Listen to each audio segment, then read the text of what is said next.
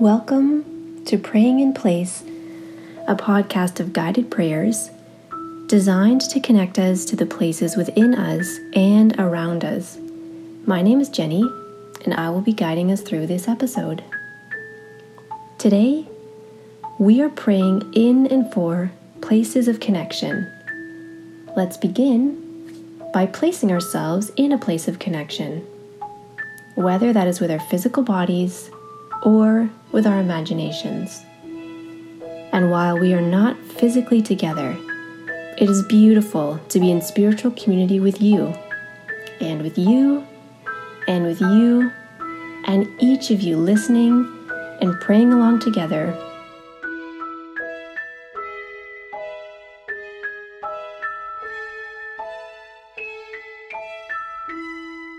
What is a place of connection in your neighborhood? Where have you chosen to pray today? I think of cafes, restaurants, living rooms. Usually, connecting spaces are designed for people to be together for a while, often around something, like a table.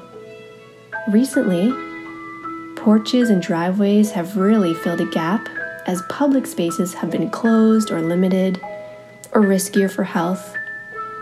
But the need for connection certainly hasn't changed, and perhaps has even increased in this season. So where is it that you have chosen to pray? What is your local place of connection that you're focusing on today?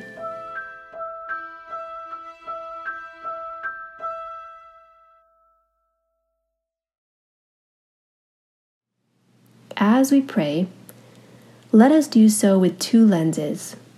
First, from the book of First Samuel.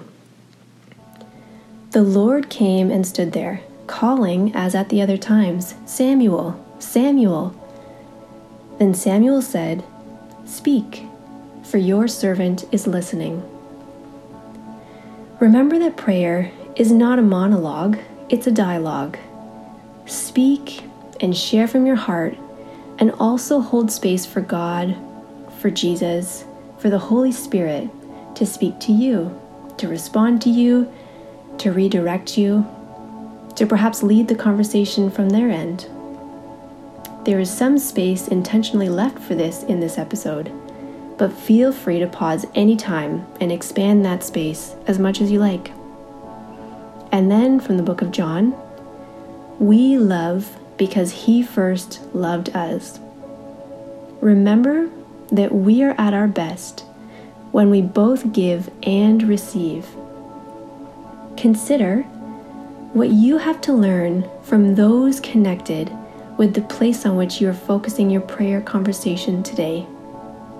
Don't worry about having all the answers or knowing which words are the right words to pray. Our hope is simply to dwell in, physically or in our imaginations, and dwell on, spiritually and with our prayer, places of connection. Consider where you see God already at work. It may surprise you when you start to view each person or system or place designed by people as reflecting some part of the image of God, whether or not they are aware.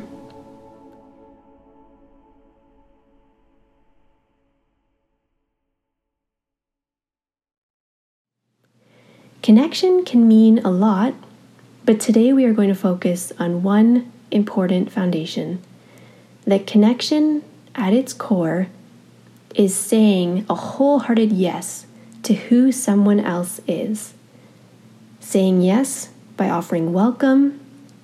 Saying yes with a come as you are feel, without a need to agree, disagree, teach, or change someone.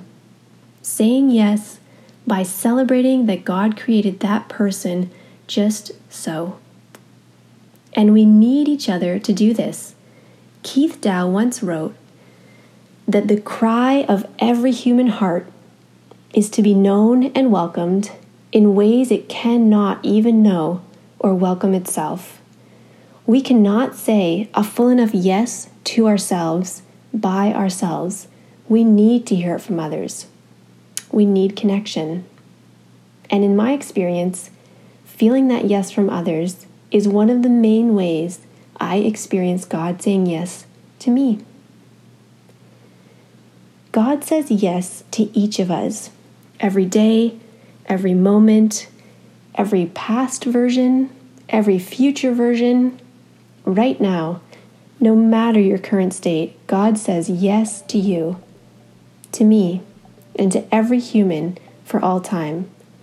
God's heart is full of yes. God wants to connect with you. And as humans reflecting God's image, it is within our God-given ability to offer a yes to everyone you encounter. Let's pray a yes over connection in the places created for it, like cafes and patios, and the spaces that have been more recently reimagined for it, like driveways. Yes to connection, yes to community, yes to God's design for us to need one another. Both our need to give a yes, you are loved to others, and our need to receive a yes, you are loved from others. Let's pray first by listening to the words of Walter Brueggemann in a writing called Yes. You are the God who is simple, direct, clear with us and for us. You have committed yourself to us. You have said yes to us in creation, yes to us in our birth, yes to us in our baptism, yes to us in our awakening this day. But we are of another kind, more accustomed to perhaps, maybe, we'll see. Left in wonderment and ambiguity, we live our lives not back to your yes, but out of our endless perhaps. So we pray for your mercy this day, that we may live yes back to you. Yes with our time, yes with our money, yes with our sexuality, yes with our strength and with our weakness, yes to our neighbor, yes and no longer, perhaps. In the name of your enfleshed yes to us, even Jesus, who is our yes into your future. Amen. Let's continue praying by reflecting. Do you feel God's yes to you? If so, what has that looked like? Do you share that yes easily with others? Take a moment to reflect.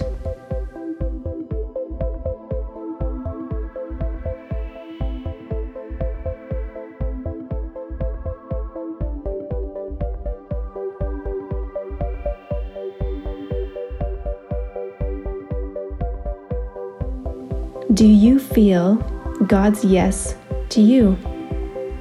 If not, who in your life best exemplifies a welcoming yes? Can you imagine God welcoming you even more unconditionally than that person? Can you imagine offering that to others? Take some more time to reflect.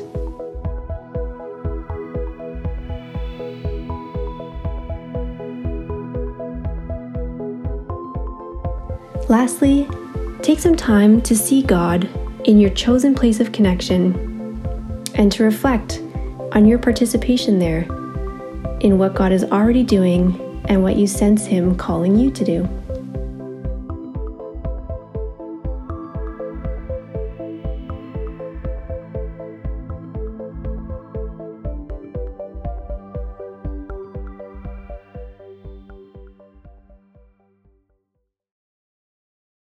We'll close with a passage from Romans in the Message translation. So here's what I want you to do, God helping you. Take your everyday, ordinary life, your sleeping, eating, going to work, and walking around life, and place it before God as an offering. Embracing what God does for you is the best thing you can do for Him. don't become so well adjusted to your culture that you fit into it without even thinking. Instead, fix your attention on God. You'll be changed from the inside out. Readily recognize what He wants from you and quickly respond to it. Unlike the culture around you, always dragging you down to its level of immaturity, God brings the best out of you, develops well-formed maturity in you. I'm speaking to you out of deep gratitude for all that God has given me, and especially as I have responsibilities in relation to you. Living then, as every one of you does, in pure grace, it's important that you not misinterpret yourselves as people who are bringing this goodness to God. No, God brings it all to you. The only accurate way to understand ourselves is by what God is and what He does for us, not by what we are and what we do for Him. And later in Romans we read, "Therefore, welcome one another as Christ has welcomed you for the glory of God."